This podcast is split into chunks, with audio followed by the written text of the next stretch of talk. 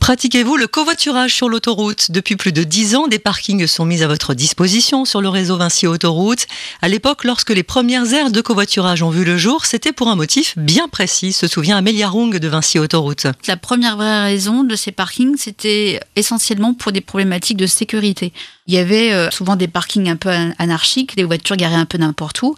Donc on a imaginé à chaque fois un dépose-minute ou un giratoire qui sécurise aussi bien la circulation des véhicules et surtout la circulation des piétons. Ça a démarré doucement, mais maintenant on nous réclame aujourd'hui des parkings de covoiturage un petit peu à chaque échangeur, également les collectivités. Les collectivités territoriales qui sont souvent des partenaires et cofinanceurs de ces infrastructures.